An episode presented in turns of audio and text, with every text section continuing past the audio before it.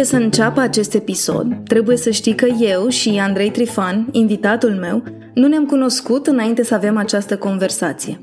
Sigur că mi-am făcut eu research-ul înainte ca să pot pregăti episodul și să fac o listă cu tot ce voiam să-l întreb pe Andrei. Totuși, n-am vorbit înainte. Iar acest lucru cred că adaugă la episodul care, cel puțin din perspectiva mea, e tare reușit. Și e foarte fain nu doar pentru că am vorbit despre francize, cum funcționează acest sistem de dezvoltare de business, la ce să fii atent dacă vrei să fii francizor sau ce să întrebi dacă vrei să ajungi să fii un francizat de succes. E fain pentru că omul, Andrei, e fain.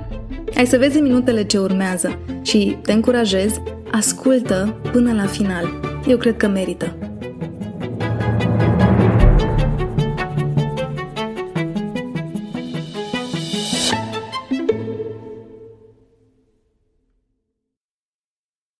Investitor la Risky Business, managing partner la cofetăria Lemnul Verde, business developer și franchise owner Subway. Asta descrie profilul tău de LinkedIn că faci în plan profesional. Dar poate știi deja, eu trebuie să întreb. Cine ești tu, Andrei? Um, salut, Madalina! Îți mulțumesc pentru invitație. Eu, Andrei Trifan, um, sunt un antreprenor, un soț și un tată a trei băieți. Cam um, asta mă definește pe mine și cam astea sunt cele trei arii din viață căruia îmi, îmi dedic timpul. Am curiozități despre și întrebări despre toate rolurile tale, dar hai să le, să le luăm pe rând. Am încercat să construiesc firul acestei discuții cât de cât cronologic, gândindu-mă la oamenii care te descoperă acum. Așa că mergem înapoi, multicel, până la începutul lemnul verde. De unde a pornit afacerea familiei voastre? O să se asemene foarte mult cu povestea Subway. Um, Lemnul Verde e un brand care a existat uh, dinaintea părinților mei. Mai exact, împreună cu un uh, profesor de istorie din Dej, am reușit să mă duc în urmă până în 1862. Acolo am găsit uh, primele poze și dovezi despre locația respectivă, fiind o, uh, un restaurant al unor evrei unguri și pe vremea respectivă, în, în poza din 1862, erau doi castani pe terasă. Și lemnul verde vine de la acel castan care este și astăzi. Deci din cei doi a, răm- a rămas doar unul și um, era o locație de întâlnire pentru locuitorii orașului Dej. Cam asta e povestea brandului. Și prin 1900, 1946, locația respectivă a devenit cofetărie la vremea respectivă. Mama mea lucra pe perioada Revoluției în acea cofetărie ca șefă de tură și după Revoluție a preluat de la primărie locația și a continuat business-ul urmând ca apoi să găsească proprietarii acei, uh, acea familie de evrei și a cumpărat locația. Mm. Deci pot să zic că brandul a existat dinaintea părinților, ei l-au dus la un, un alt nivel, eu am învățat alături de ei ce înseamnă comerțul mai degrabă, antreprenoriatul e un cuvânt mai modern, mai nou, și asta a fost uh, fundația cu care am mers mai departe cu Subway. Care era viziunea acum 15 ani pentru lemnul verde?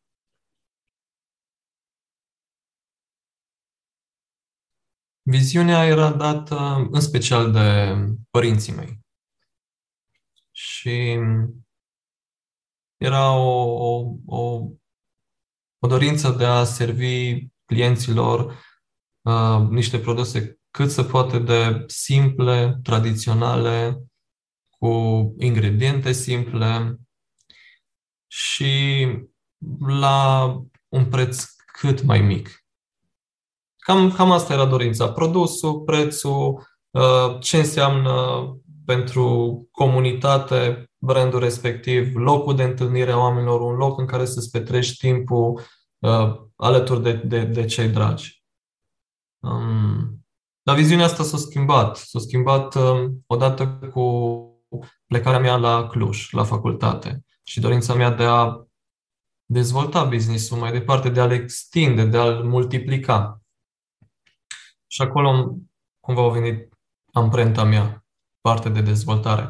Pot să spun că um, acum am ajuns la 8 locații, Lemnul Verde, 6 dintre ele sunt în Cluj și una a fost inaugurată chiar recent, în 1 iulie.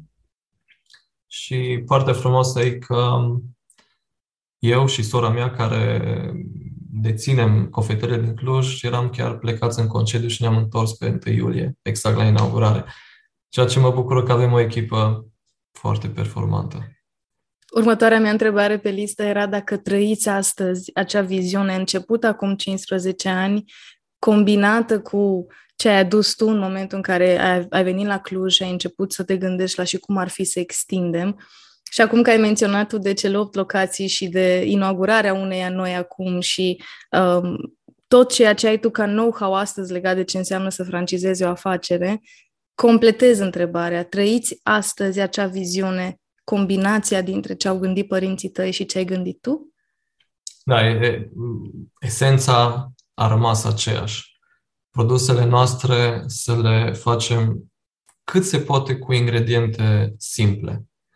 Și pot să spun că e un efort foarte mare și o presiune mare din partea producătorilor de ingrediente, care îți oferă niște um, combinații de ingrediente gata amestecate, uh-huh. niște mixuri de, de ingrediente gata amestecate cu un fel de trademark pentru a crea produse frumoase, aspectoase, dar le lipsește cumva esența aia, calitatea aia pe care o simți când mănânci o pâine făcută, știu, acasă sau o prăjitură făcută acasă.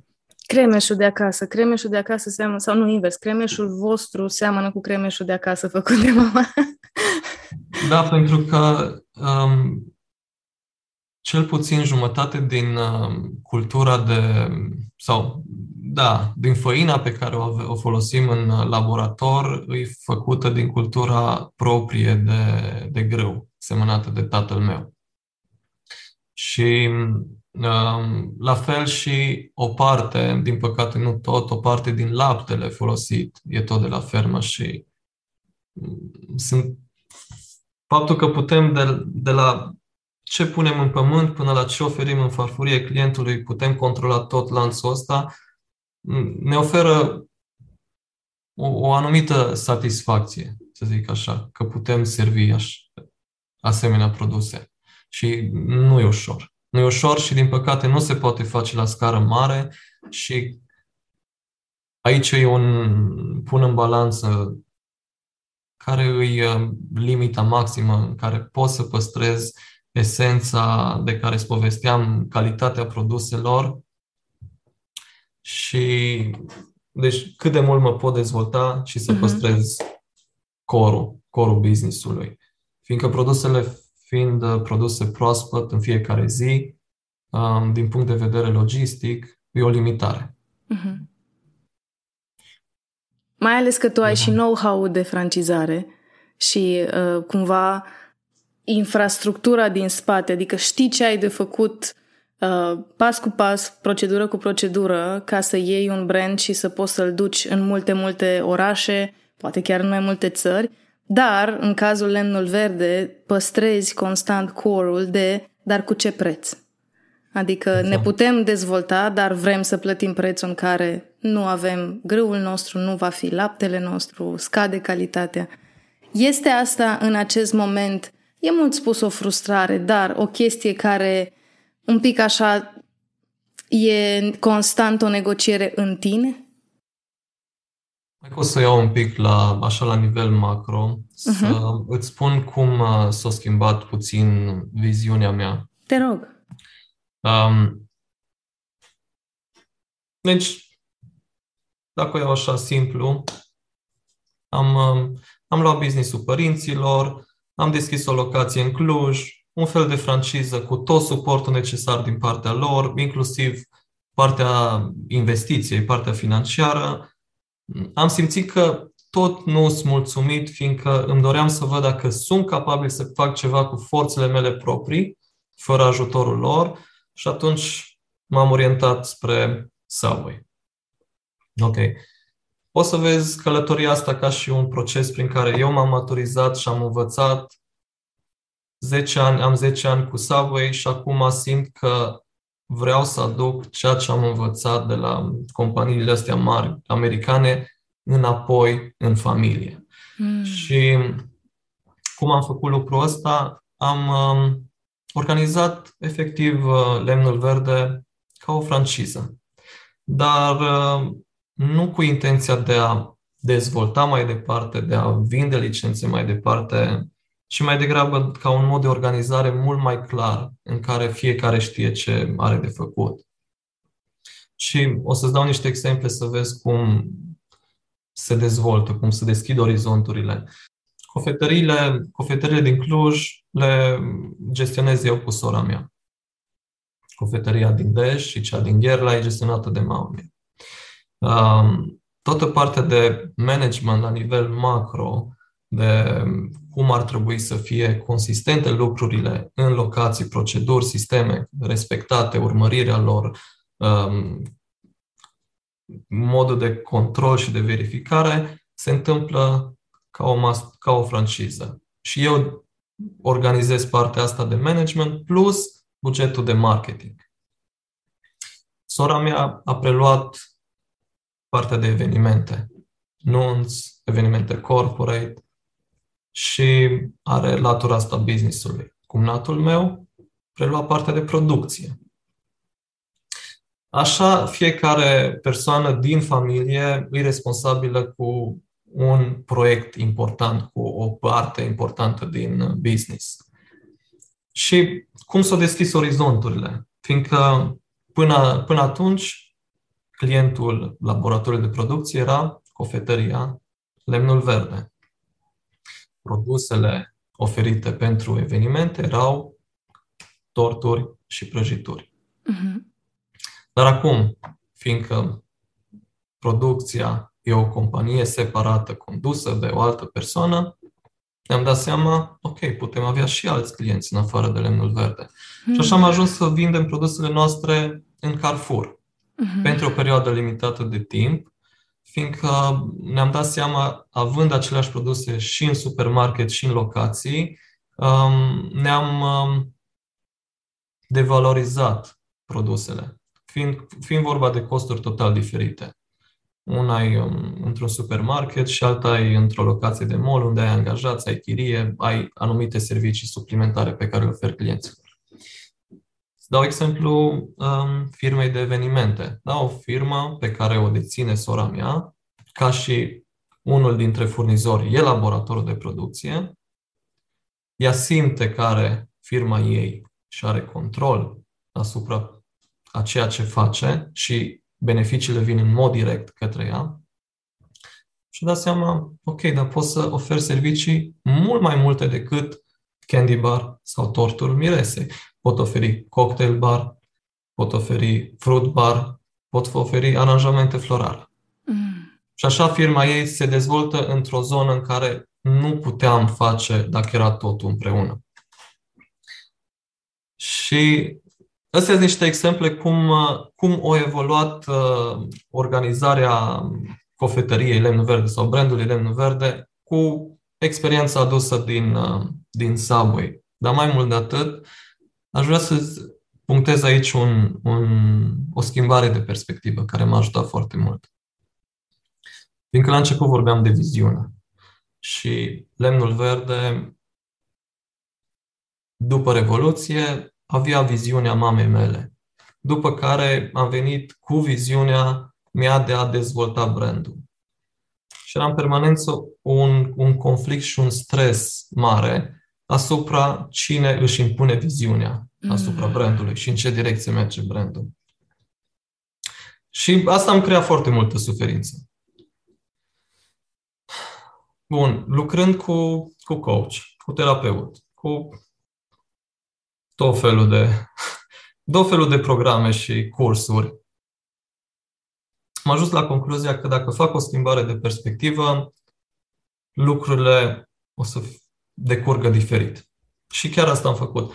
Um, care a fost schimbarea asta de perspectivă pe care am ales să o fac și deja mai bine de șase luni de când am făcut asta. Mi-am dat seama că, ok, mitul sau de fapt realitate, nici nu mit, business de familie pot crea ca membrii familiei să se certe permanent, să despartă, să fie dificil, să fie un conflict continuu și să nu fie un mediu plăcut. Uh-huh. Și când am schimbat perspectiva în a alege, ok, asta e o oportunitate pentru mine de a fi în contact cu membrii familiei și o oportunitate de a rezolva traume din copilărie, traume nerezolvate. Fiindcă, într-un fel, cam asta scoate la, la, la suprafață ceea ce... Și nu trebuie să lucrezi cu membrii familiei, cu oricine lucrezi, oricine în jurul tău, o să scoată la iveală anumite tipare ale tale, tipare făcute pe baza traumelor din copilărie. Și în momentul în care am schimbat asta și n-am mai încercat să impun viziunea mea asupra companiei, și doar scopul meu era să rezolv ceva nerezolvat din trecut, lucrurile au decurs mult mai lin, mult mai liniștit și conflictele aproape au dispărut. Deci aș putea să zic în totalitate că nu mai fost nevoie să... nu mai avut relevanță conflictul respectiv, având alt scop. Da, și pentru că business-ul nu mai asta face. Uh, este un alt context în care, mai ales businessurile de familie, în care universul zice nu, hai să vedem aici cum vă descurcați. Cine apasă butoane la cine? Cine enervează pe cine? Cine intră în luptă cu cine? De ce? Cum reacționează? Și mai ales, dacă e cum e și cazul vostru, sunt foarte mulți ani de când sunteți toți implicați, cum ai spus și tu, procesul tău de maturizare și probabil și al surorii tale s-a întâmplat în acest context de business care se derula împreună cu contextul de familie în care, iteresc ce ai zis, ești tată de trei băieți.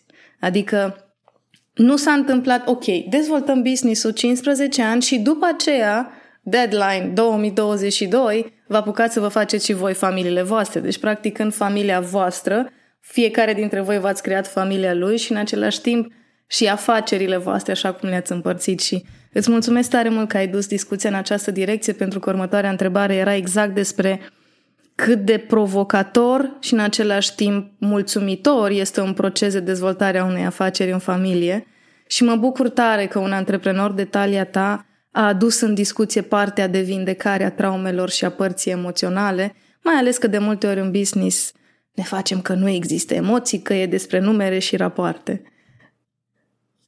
Continuăm conversația cu acel capitol Subway.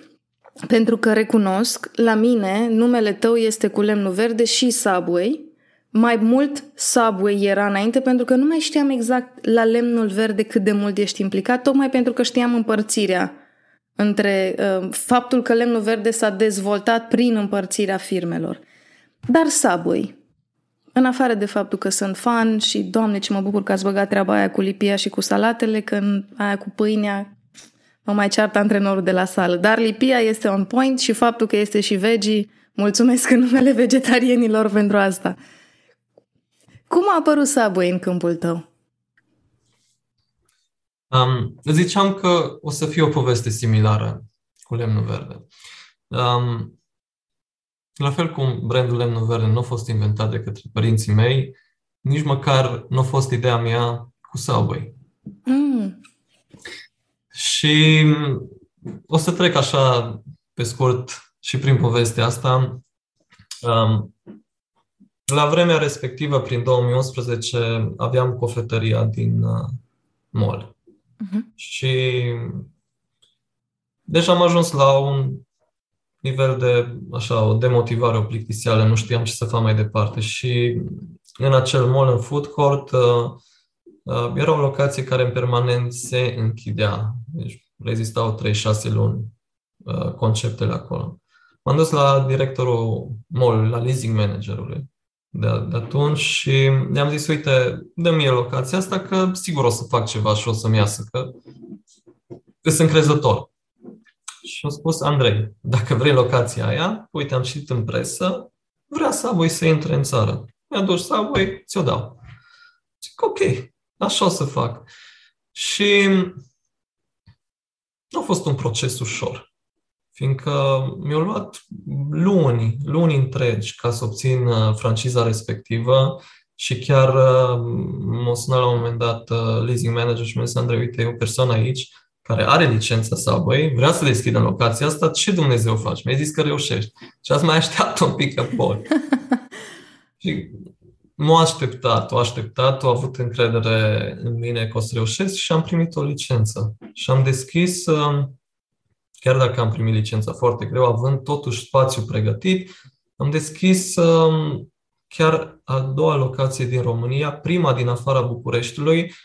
Era pregătită să o deschid chiar prima din țară, dar nu era potrivit din punct de vedere a marketingului, să zic așa, așa PR. Uh-huh. Ok, și după, după lucrul ăsta, eu continuam să fac ceea ce știam să fac de la părinții mei, ajutând și făcând lucrurile fără a aștepta neapărat o recompensă imediată sau din, exact din locul ăla unde ajut, am început să ajut următorii francizați să deschidă locațiile, fiindcă suport era aproape inexistent pe vremea aceea, fiind uh, nou brandul intrat în țară, eu trecând deja prin experiența deschidere și rezolvând multe probleme, am ajutat și alți colegi. Și după vreo șase luni, cei de la SAM mi-au propus, uite Andrei, n-ai vrea să faci lucrul ăsta pentru noi și să te plătim. Și Așa am primit uh, zona Transilvaniei um, în 2013. Uh, Bucureștiul era deja, să zic, dezvoltat de către cei care dețineau franciza, master franciza sau dreptul de dezvoltare în Bulgaria. Și mai era un teritoriu liber, cumva partea de est, care mergea din nord până în sud. Um, pe care am primit-o în 2016 până în 2026, contractele despre 10 ani. Și pentru teritoriul am, cumva am concurat cu, cu cei din București, cu bulgarii și partea frumoasă e că tot timpul am avut așa o fantezie, cum ar fi totuși să am toată țara. Eu să dezvolt toată țara. Și uite că s-a întâmplat uh, săptămâna trecută. Am primit și București. Felicitări! Să știi că, uite, în mintea mea, din nou, titlul așa era. Tipul care deține Subway pe România. Deci, nu știu ce au făcut ceilalți legat de brand, dar în mintea unui om de marketing care a mai și urmărit cât de cât ce s-a întâmplat cu Subway, avându-l ca prieten și pe Ovidiu Ciocoiu, care a fost și el implicat la un moment dat în proiect, nu știu dacă mai este acum, dar știu că atunci când povesteam cu el, îmi povestea despre Subway și ce faceți acolo, în mintea mea așa era. Andrei are pe România. Acum, detaliile despre cine și cum, dar ca branding era, era așa. bine poziționat. Așa Felicitări e. pentru asta. Felicitări că ai primit și Bucureștiul și că ți s-a împlinit Mulțumesc. și viziunea asta. Mulțumesc. Deci, toată povestea asta Subway cumva nu a fost o idee genială a mea. A fost pur și simplu perseverența pe care am avut-o, dorința de a face lucrurile cum trebuie, bine, fără să aștept neapărat ceva în schimb. Hai să conectăm un pic lemnul verde de Subway. Poți să-mi spui trei principii pe care le-ai învățat din afacerea voastră de familie și pe care le-ai folosit și integrat și în cum ai făcut lucrurile la Subway?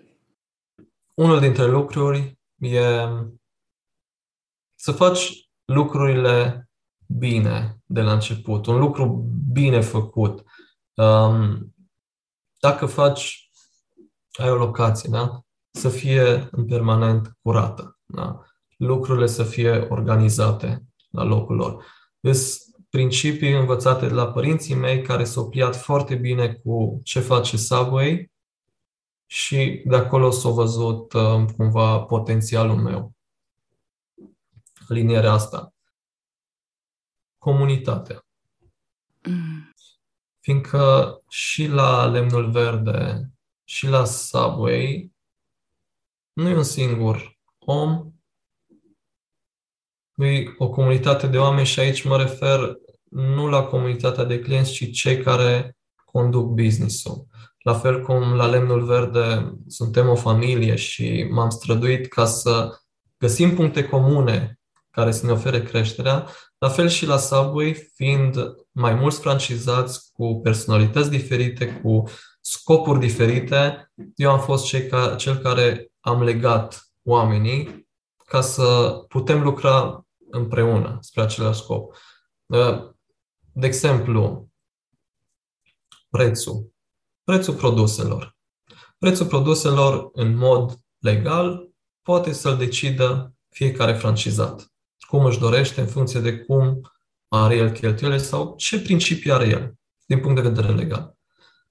Dar pentru un client, e mult mai bine să aibă siguranța că, ok, în orice locație mă duc, știu care e prețul, e prețul corect, știu la ce să mă aștept. Asta vine pe principiul de esență a francizelor, că există o consistență și uh, fiecare locație trebuie să fie identică și din punct de vedere organizării. Și vreau să spun că sunt foarte bucuros că am reușit în ăștia 10 ani să avem în permanență aceleași prețuri, chiar dacă o locație în Cluj sau în București sau în Gura Humorului, locație de mall sau o locație de tranzit. Și ăsta, astea, iarăși, niște principii de bază învățate din familie și lucrând împreună cu familia. Um, sunt cumva legătura între francizați și Subway. Bineînțeles că scopul e ca să uh, reușesc să folosesc sau să mențin principiile Subway în structura asta, dar în același timp și vocea francizatului să fie auzită de către francizor că e o relație în care fiecare poate contribui și beneficiază. Asta ar fi, să zic, al doilea. Un alt lucru, nu știu dacă am învățat sau am fost înzestrat cu, cu, cu partea asta, îi să văd potențialul acolo unde alții nu-l văd. Hmm. Și E și o chestie exersată. Odată ce ai, intri în contact cu diferite cifre, numere și vezi lucrurile la un nivel macro, deja începi să-ți dai seama de niște tipare. Um, dar de multe ori se întâmplă ca cei din jurul meu să nu vadă potențialul pe care îl văd eu. Și pot să-ți dau și niște exemple concrete. S-a întâmplat ca unele locații bune să aibă un francizat care nu era potrivit și sufereau. Suferea și francizatul respectiv, suferea și local, sufereau și clienții până la urmă. Um, și au fost cel puțin două restaurante pe care um, le-am salvat, adică le-am cumpărat și am reușit să le dublez vânzările, făcând nimic special. Iarăși, nu, nu-ți imagina că am făcut. Pur și simplu am schimbat echipa, am eliminat diferite furturi, am adăugat livrări, am, am pur și simplu am, am respectat niște principii, niște proceduri, niște sisteme. Nimic mai mult. Deci, mulți, mulți se întreabă, ok, care e lucrul ăla special, care e lucrul ăla deosebit, lucrul ăla pe care eu nu l-aș putea avea și de asta nu, nu fac nimica. nu-i, nu-i nimica. Mă uit în, în toată povestea mea, nu există nimic special, dar dacă nu cunoști detaliile, poate părea că wow, a fost o scripire, a fost un noroc, a fost doar perseverență. Cam, cam ăsta e cuvântul care, pe care îl pot pune. Perseverență. Nu m-am dat bătut. Oricât de greu mi-a fost. Ai menționat de partea de sistem de franciză și um, relația dintre cele două părți care intră într-un asemenea context și aici am și doream să ajungem. Um, care este din perspectiva ta mitul pe care l auzi cel mai des despre franciză și acest model de dezvoltare de business și care ți se pare că e complet greșit înțeles? Hai să luăm cu francizorul. francizorul la început de drum. Da? Ai un brand, o idee și zici, mamă, ce genială sunt eu, hai să vând și la alții ideea mea, cât de genială e. De cele mai multe ori se întâmplă ca francizorii, deci francizorul e cel care vinde franciza, francizatul uh-huh. e cel care cumpără. Um, se întâmplă ca, hai să dau un, o, o, o analogie, da? Era o, o perioadă când era așa la modă să faci un curs, să vinzi pe Amazon și să vinzi pe Amazon produse. Yep. Și de fapt cei care vindeau cursurile făceau mai mulți bani din cursuri decât efectiv din ce făceau ei. Și cam asta se întâmplă și în domeniul ăsta a francizelor. Da? Îți deschizi o locație, noroc că legea te obligă să ai locația funcțională de, pentru cel puțin un an de zile înainte să poți să vinzi franciza. Și de obicei, ok, am făcut tot ce trebuia ca la carte, branding, marketing, proceduri, sisteme, dar cumva nu sunt destul de profitabil. Uh-huh. Hai că vând mai departe tot ce am muncit până acum, ca și o franciză, și să se descurce ceilalți cumva. Că dacă ar fi funcționat atât de bine pentru tine ca și antreprenor, zici, bă, păstrez eu totul pentru mine, de ce să dau și la alții? Sunt capabil și o duc mai departe. Și există riscul ăsta ca să iei o franciză care de fapt nu e o franciză, e o idee netestată, nevalidată. Și francizatul la fel. Ok. Sunt o persoană care aș vrea să fiu independent, că așa am auzit la toate cursurile, toți putem fi antreprenori și eu vreau să fiu antreprenor și să coleg numai roadele. Și franciza pare că se potrivește, nu trebuie să inventezi eu nimic, am luat totul și funcționează. Da. Da, la fel cum ți-am dat exemplele cu locațiile care aveau potențial și francizatul nu a fost potrivit, sunt multe povești de genul ăsta. Ok, ca și francizat, nu înseamnă că nu trebuie să ai calități de loc și oricum o să reușești. Departe. Poți să ai locația cea mai bună și franciza cea mai bună din lume și tot să o dai de gardă. Și în realitate, puterea brandului, până la urmă, e dată de interacțiunea dintre francizat și francizor și de ce se creează dintre cei doi. Pentru că niciunul dintre ei nu știu totul cum trebuie făcut. La fel cum și Subway, toată franciza asta, cea mai mare franciză din lume, cu cele mai multe locații din lume, nu a fost creată de către fondator și niște oameni din birou. A fost creată de către francizați. Uh-huh. Au avut un beneficiu francizatul în a face brandul ăsta profitabil. Da? Sau de succes, hai să zic, că profitul e beneficiu. Și atunci Subway și procedurile și sistemele s-au realizat prin împărtășirea bunelor practici între francizați. Unul din America au testat ceva, au funcționat și pe urmă a fost diseminat la întreaga rețea. Um, deci asta, asta e, poate fi contribuția francizatului în, la întreaga rețea. Și după aia francizorul, francizorul ar trebui privit ca, să fac și o analogie, ca și un stat. Da? Statul îți oferă niște reguli, niște principii pe care tu să faci afaceri, comerț. Da? Sunt anumite taxe, sunt anumite raportări, reguli în care tu poți să faci afaceri.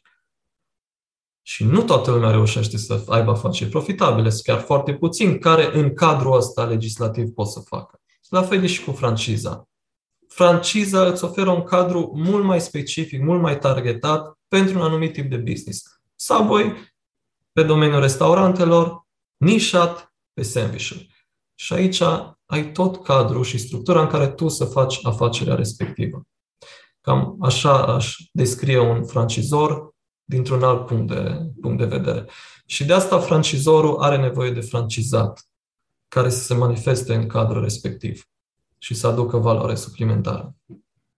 Practic, se iterează prin ceea ce ai spus acum, principiul pe care îl menționai când am întrebat legat de lemnul verde și ce ai, uh, ce ai luat de acolo legat de comunitate. în cadrul acestei rețele există comunitatea care, da, poate să ia tonul de la francizor, dar până la urmă dezvoltarea francizorului se întâmplă în contextele în care francizații au voie, au libertatea și au chiar curiozitatea să creeze, să testeze și să vină cu ah, eu am făcut asta și uite. Și faptul că există un flow bidirecțional de comunicare este cel care creează comunitatea, chiar dacă e vorba de câteva mii, nu e vorba de sute de mii de oameni în acea comunitate și apoi acea comunitate din relația francizor-francizat în afară se dezvoltă în comunitatea clienților Subway. Mi se pare tare fain că se vede exact așa un principiu pe care l-a expus teoretic și realist vorbind cum se vede în, în, în modelul de franciză. Când am pregătit acest episod, mi-am dorit foarte mult să subliniem în conversația noastră ce trebuie să știe un antreprenor sau un om curios doar despre acest model de dezvoltare a unei afaceri prin franciză. Și mi-ai trimis acea imagine în care ai vorbit exact despre relația celor doi. Care consider că este, din perspectiva ta, um, nu știu dacă e un lucru sau e mai corect să spun colecția de lucruri pe care ar trebui să o știe lumea despre aceste modele și cum funcționează, care să simplifice și în același timp să demitizeze filmele pe care și le dau câte unii despre ce înseamnă franciză, și ca francizor și ca francizat. Ce e cel mai important de știut? Există un moment în viața francizei de care trebuie să fie conștient și francizorul și francizatul. E un moment în care e o, o să zic, o rebeliune. Și e, e un punct critic în care unul sau mai mulți francizați capabili consideră că e doar meritul lui a francizatului pentru succesul francizorului. Moment în care francizorul intră în panică și își pune întrebarea, mă, oare așa o fi? Și o debalansare, să zic, a puterilor. Dar e nevoie doar de, să zic, de răbdare ca momentul ăsta să treacă, fiindcă succesul vine când, să zic, se reînnoiește contractul, dar mă refer aici la un contract verbal uh-huh. între cele două părți, în care își dă seama și francizatul că fără francizor nu o să reușească, oricum ar fi. Uh-huh. Da, o contribuit francizatul foarte mult la rețea. Dar fără rețea, francizatul singur nu poate să facă nimic. Și îți legați în relația asta și relația asta e mai importantă decât orice.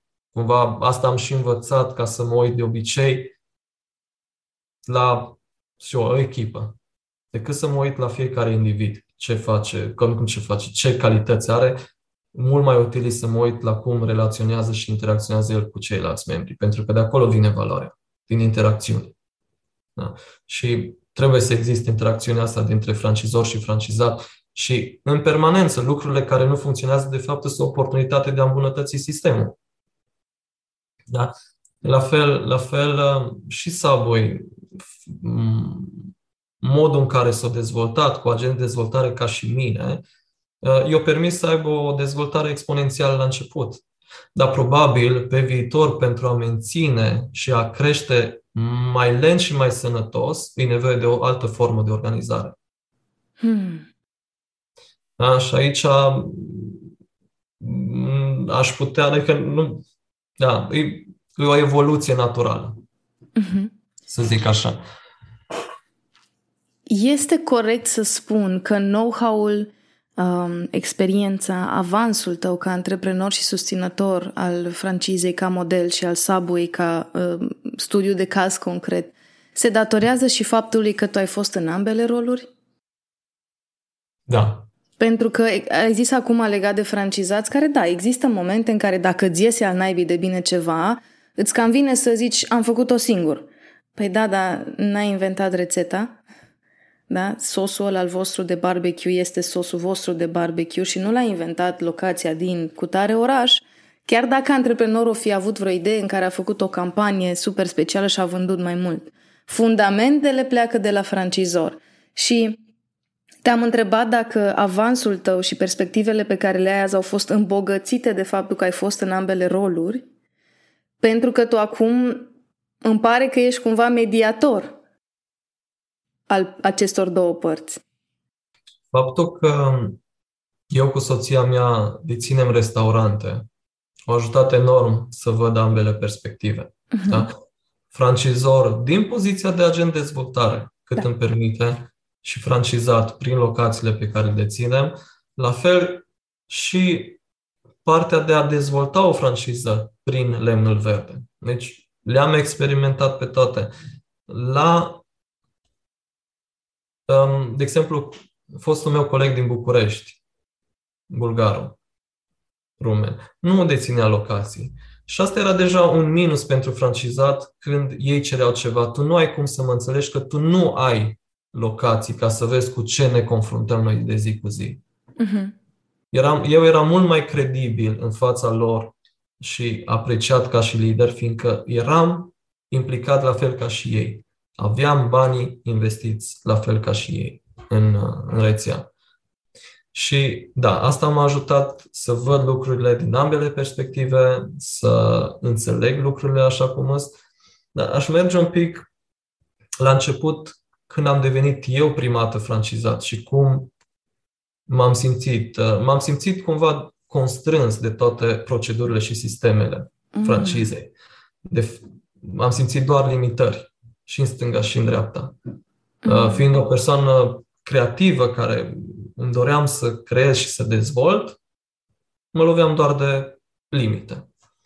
Și aici a venit iarăși o, o, o schimbare de perspectivă care m-a ajutat foarte mult. Am zis, ok, cum pot să văd uh, limitările astea ca pe o eliberare? Um, la fel cum atunci când ai tu un program zilnic, o anumită rutină pe care o faci, ea de fapt te eliberează și te face mult mai liber. Da? Pentru că știi ce ai de făcut, lucrurile clare, e totul predictibil, în regulă, ești liber să, să faci ce vrei.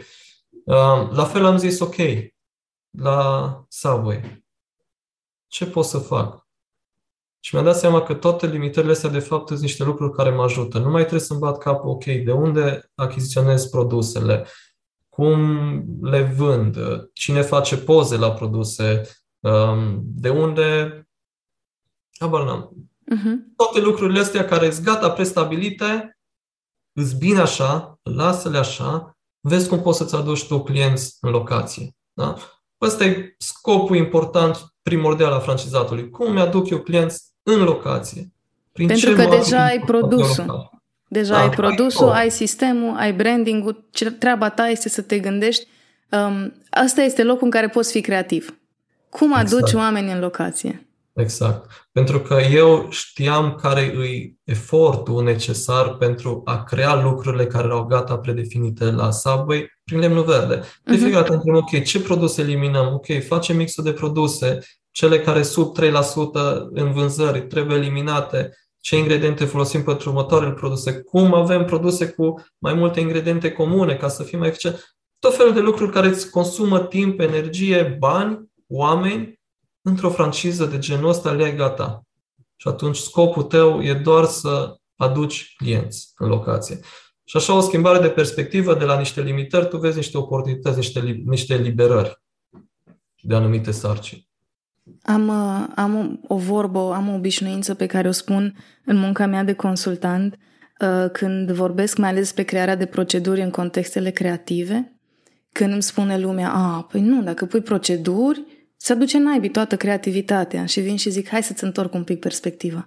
Structura susține creativitatea, pentru că într-un cadru, în pătrățica pe care ți-o dau prin structura respectivă, tu poți să fii creativ.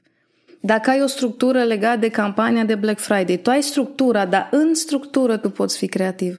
Și mi-amintesc de contexte în care, mai ales când e vorba de design, uh, unde designerii spun, nu, mie trebuie să-mi vină inspirația într-o joi de undeva din văzduh și așa o să fiu creativ. Eu nu pot să pun structură pe, uh, pe creativitatea mea, pe cum se face un banner. Și când i-am zis, uite, cum ar fi să faci o procedură pe ce ar trebui să conțină bannerele din campania de Black Friday? Nu cum să fie, dar care sunt elementele nenegociabile? Titlu, logo, call to action, poză cu produsul care intră în campanie. Poți să faci această listă? A, păi da, astea sunt clare. Astea... Nu, nu, nu. Asta e structura. În ea, cum amesteci tu elementele, te poți juca cum vrei. Este la fel și în contextul unei francize în care ți se dau foarte multe lucruri pe care, exact cum ai spus și tu, la început le poți simți ca fiind uh, o limitare și de fapt să-ți dai seama că te poți de fapt juca tocmai pentru că le ai? Da, și aș merge și mai departe. Și o limitare în resurse dezvoltă creativitatea. Și pot să-ți fac o analogie cu copiii mei. Dacă toate piesele de Lego într-un loc, sunt prea multe, posibilitățile sunt infinite uh-huh. și ești pierdut. La momentul în care e un set restrâns de piese sau un, un, un anumit tip de jucărie pe care ne propunem să o facem, e mult mai simplu. Da? Poți fi mai creativ cu niște piese pe care le folosești, să zic, într-un mod, în mod neortodox, uh-huh. că nu ai altele. Da, la, la, la fel e și, și în business. Um, limitările și lipsa de resurse te face mai creativ și mai puternic. Da, recent am citit uh, o chestie, vremurile bune creează oameni slabi, oamenii slabi creează vremuri rele și vremurile rele creează oameni puternici. Da. Cam asta se aplică și la, și la franciză. Hai să revenim un pic la lemnul verde. Nu știu dacă în acest moment aveți francize de vânzare, dar dacă ar fi să construiești avatarul ideal de francizat pentru acest business lemnul verde, care sunt calitățile, um, avantajele pe care ar trebui să le aibă un antreprenor ca să fie idealul pentru lemnul verde?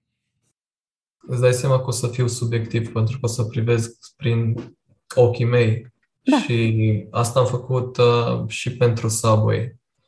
Dar cu toate astea am, am reușit la Subway să, să descoper, să zic, mai multe tipuri de personalități care se potrivesc și probabil că și la lemnul verde ar fi la fel. N-aș putea să zic, ok, un, un tânăr care își dorește propria lui afacere și fiind tânăr, e motivat și ambițios să facă cel mai bine. În același timp, poate fi și un avatar care seamănă cu mama mea. Adică o persoană care își dorește o activitate zilnică, uh, să aibă propriul ei, uh, propria ei cofetărie, propriul ei business, uh, să știe că în fiecare zi merge acolo, se întâlnește cu echipa, vede ce mai fac, poate se întâlnește cu anumiți clienți fideli și așa decurge viața, cu o anumită rutină care te împlinește. Și suficient atâta, nu vrei mai mult. Doar o singură locație. Poate fi, cum am zis, un tânăr care își dorește mai multe locații, ambițios, își poate crea o structură ierarhică cu oameni de management, să dezvolte mai departe. Și varianta aia e, e posibilă. De asta zic că Că există cel puțin două. Da. există po, două po, avatare ideale. Po, po, poți să inclus și pe sora mea acolo. Deci, oricum, exemplele pe care ți le pot da sunt ceea ce am deja în jurul meu, pentru că mhm. asta cunosc. Și legat de Subway, pentru că, de ce trebuie este pentru că avem așa. Avem lemnul verde, care este un produs românesc cu istoricul pe care îl are, și Subway, care este un produs brand internațional, care este um, deja mai avansat în partea de replicare, apropo de ce spunea că e mai greu la lemnul verde să nu faultez cu ghilimele de rigoare calitatea produselor, în timp ce la Subway, fiind uh, altfel de produse și gândite altfel, gândit altfel mixul de produse, pare să fie mai ușoară scalarea. E diferit avatarul ideal de franciza la lemnul verde de cel de la Subway? Dacă da, ce are în plus sau în minus sau complementar un avatar ideal pentru francizatul Subway? Păi, um, în privința asta, nu e diferit. Pentru că ce are Subway, de fapt, e o, o modalitate de dezvoltare și de, de management prin mhm. franciză. Asta, asta înseamnă franciza și asta e o chestie inventată, cred că de americani. De acolo a venit. Mm, cumva vine o, o specializare suplimentară față de ce noi deja știm să facem de mii de ani, comerț. Atât. E o, e o, e o, e o rafinare. Acum, avatarul, dacă te gândești la franciză, e cam același. poate că unul dintre ei are o anumită preferință, ok, eu vreau o franciză în servicii, nu știu, să spăl haine sau mașini, altul vrea în restaurante. Dar, să zic, mai puțin contează produsul decât efectiv mecanismul în situația asta. Mm, deci dacă înțelegi mecanismul, tu ca om care spui vreau să fiu francizat, indiferent în, cum ai spus tu, mai multe opțiuni, dacă înțelegi mecanismul dintre cum funcționează francizor, francizat, relația dintre tot ce înseamnă proceduri și sisteme, înțelegând mecanismul, vei putea să alegi orice franciză în care orice franciză este determinată de ce vrei tu, personal ca om. Ce îți place ție să faci, în ce simți tu că te-ai potrivi? Da, sau, sau poți tu crea. Uite, mm. hai să-ți mai adaug o altă perspectivă a francizei. Da? Um, ca să, cel puțin mai de mult era relevant și o să spun și de ce nu e relevant acum. Ai o companie, vrei să o scalezi. Da? Ca să o scalezi, ai nevoie de capital. Capitalul tău și după aia un sistem de verificare și control. Da? Uh-huh. Ca să o faci asta tu in-house, da? ai nevoie de bani și ai nevoie de o structură ierarhică astfel încât tu să poți avea controlul până la nivel de locație și să fii sigur că ce se întâmplă acolo îi, îi ok în regulă și câștigi clienți. Da? Fără tehnologie, franciza a fost sistemul prin care rezolvai lucrurile astea. Capitalul, te dezvolți prin resursele francizatului, nu resurse proprii, și ai în locație o persoană responsabilă ca și cum ar fi businessul lui, fiindcă sunt banii lui la mijloc, și ești sigur că îi gestionată corespunzător cu scopul de a fi profitabil. Bun. Era, a, cred că singura metodă prin care să faci asta mai de mult. Acum, în schimb, multe dintre fricile sau lucrurile pe care nu le aveai în control atunci, le sunt rezolvate de tehnologie. Uh-huh un sistem de vânzare și de gestiune performant, poți să ai structura ta internă de management, verificare și control, indicator de performanță, lucruri pe care le urmărești și accesul la resurse financiare de acum e mult mai facil față de cum era înainte și mult mai ușor. De asta lemnul verde ca și franciză e mai mult ca o metodă de organizare interioară pe structura existentă, da? la care mă străduiesc să adaug și componenta tehnologică care să mă ajute în privința asta. Deci, e foarte bună franciza ca și structură, dar probabil că nu e cea mai bună. Sunt unele lucruri, cum am zis, tehnologia care rezolvă multe probleme și atunci Probabil că dezvoltarea pe viitor a unor companii poate fi mult mai ușoară și facilă prin resursele proprii sau să o faci intern, fără, fără francizați. Bineînțeles că și atunci se creează o cultură organizațională. Oricum contează oamenii care sunt acolo, vizionarul care impune viziunea asupra companiei. Ne apropiem de final acestei conversații, dar musai să întreb asta pentru că te am aici și contextul în care suntem astăzi, noi toți, ca societate și românească, dar și la nivel uh, global, este unul uh, mai spre gri, așa. nu e o nuanță de roz, ci un pic mai spre gri, un roz prăfuit, să spunem. Uitându-te la ultimii ani, cu tot ce au adus ei, de la pandemie, la război și recesiune, care este perspectiva ta despre modelul de business bazat pe franciză? cum am spus și mai devreme, încă e puternic și o să fie puternic și cum cumva lucrurile pe care le importăm noi din Occident vin cu întârziere la noi.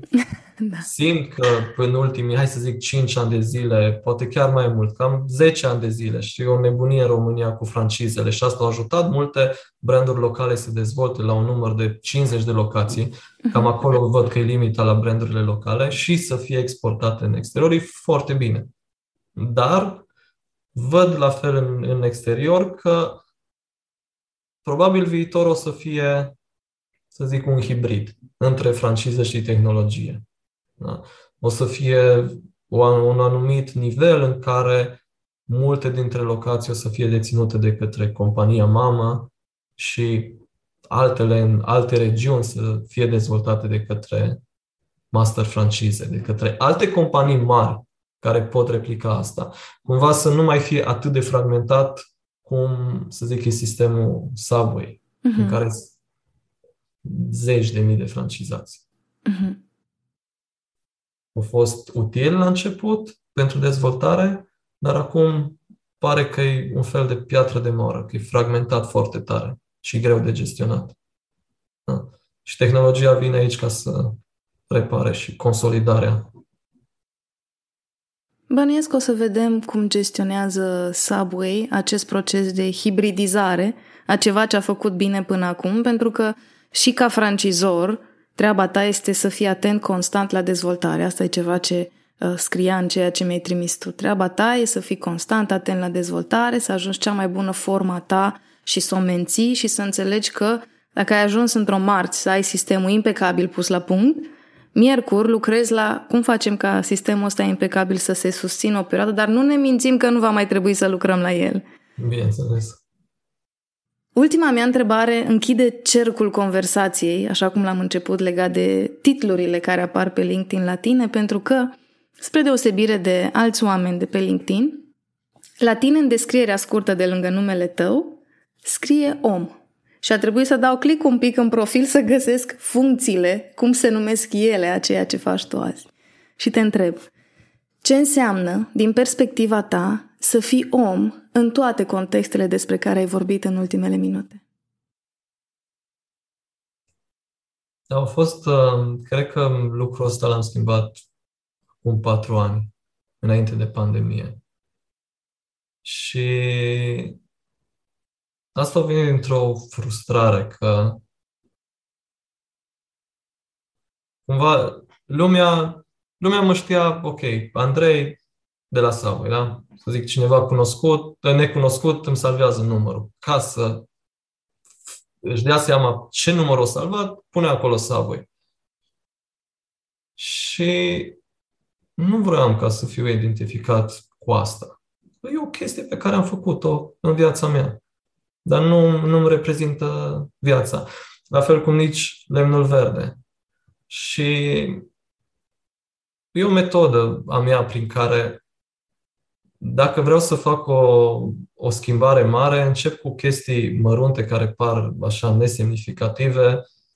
Um, cum e asta? Am schimbat pur și simplu titlul pe LinkedIn. Chiar nu vedeam care e sensul sau cu ce mă ajută pe mine. De fapt, simțeam atunci că e un, de, un dezavantaj pentru mine să pun acolo agent dezvoltare Subway sau mai știu eu ce să le înșir. Um, să-ți mai dau niște exemple. O mare parte din viața mea, până acum vreo 5-6 ani, aveam o semnătură mică, mică acolo și pricăjită, nu se înțelegea nimica. Și am zis, asta nu mă mai reprezintă. La un moment dat așa am observat, asta nu mă mai reprezintă. Și mi-a schimbat semnătura. Mi-a schimbat semnătura să fie un pic mai mare, cumva cum, cum, cum sunt eu. Să mai dau încă un exemplu. Tot timpul când mai schimbam frizerul, îmi zicea, păi ție părut aici vârtejul ți așa, îți crește așa și tu ți-l dai invers. Nu, nu tot timpul o să ai probleme, nu stă bine. Cumva te opui uh-huh. firii tale. Și la fel am zis, bă, hai să îmi schimb. Și mi-am schimbat, îmi dau părul exact cum ar trebui să fie normal. Uh-huh. Și faptul că am făcut schimbările astea mărunte, care aparent nu au nicio semnificație, m-a ajutat ca să îmi schimb drastic viața. Și caut întotdeauna să văd lucrurile diferit față de cum e evident. Ca să pot obține informații noi. Asta îmi vine și din școala de coaching pe care am făcut. Și da, aș vrea să fiu recunoscut ca și un om, ca oricare om. Nimic special, pentru că atunci când cineva te consideră special, poate să te pună pe un piedestal și să nu-ți vadă defectele, să fie cumva îndrăgostit de principiile tale, de valorile tale, să le îi ia pentru el și să-i creeze multă suferință că nu sunt valorile lui. Și să nu-și dea seama ce se întâmplă. sunt un om simplu, ca oricare altul, cu defectele mele, cu orice și cu cât sunt eu mai sincer cu mine, cu atât mă ajută să trăiesc eu în valorile mele. Pentru că și eu am făcut greșelile astea și eu stimam mulți oameni și vedeam numai părțile pozitive și vreau să fac la fel. Și era o discordanță în sufletul meu și îmi crea suferință. Și până când am ajuns ca să... Deci mă străduiesc, e un proces ăsta, nu că s-a întâmplat și am reușit și gata, e un proces. Să fiu eu sincer cu mine, până n-am reușit să fac asta, era multă, multă suferință, multă fricțiune. Da, și în orice lucru pe care îl fac, uh, îmi place să mă pun în locul celuilalt, să văd cum vede lucrurile celălalt și să fiu cât mai curios. Când abordez așa situațiile, e mult mai simplu și mai relaxant. O să aleg să încheie episodul cu felul în care ai cadrat tu ce înseamnă pentru tine să fii om și mai ales cu partea asta de curiozitate, pentru că recunosc că în ultimele luni pentru mine perspectiva de om care aveam nevoie de să știu ce urmează, predictibilitate, um, s-a mutat foarte mult în și dacă nu știi. Și dacă orice aduce mâine, tu rămâi doar curioasă și din curiozitatea asta vezi ce vine spre tine. Și mi se pare absolut minunat că o persoană um, care lucrează constant cu sisteme, proceduri, ordine, rutină, vine și încheie o conversație despre sistemul pe care îl promovează, franciză și în care lucrezi și în care ai obținut rezultate și încheie conversație exact cu asta. Să fii curios. Mi se pare absolut minunat. Îți mulțumesc pentru timpul tău și că ai ales să-ți faci gândirea vizibilă. Mulțumesc mult, Madalina. Mulțumesc că ai ascultat până aici. Așa că e faină energia lui Andrei? L-am perceput ca fiind un antreprenor așezat în ce știe să facă și cum știe să facă, dar un antreprenor care este deschis în același timp să lase curiozitatea să îi ghideze ideile și să vadă ce iese. Deși e destul de discret în comunicarea sa în online, te invit să-l urmărești pe LinkedIn sau pe Facebook și așa ai să descoperi noutăți despre lemnul verde, Subway, dar și despre alte proiecte în care Andrei își pune amprenta. Sper că ți-a plăcut această conversație, iar dacă da, te invit să apeși butonul subscribe în orice aplicație asculti acum ca să primești notificare ori de câte ori apare un episod nou despre gândire făcută vizibilă. Ne poți asculta pe Spotify, Apple Podcast și chiar și pe YouTube. Alege tu unde ne asculti, doar fă să nu ratezi niciun episod din Thinking Made Visible. Până ne reauzim, amintește-ți să-ți faci gândirea vizibilă cât de des poți. Pe curând!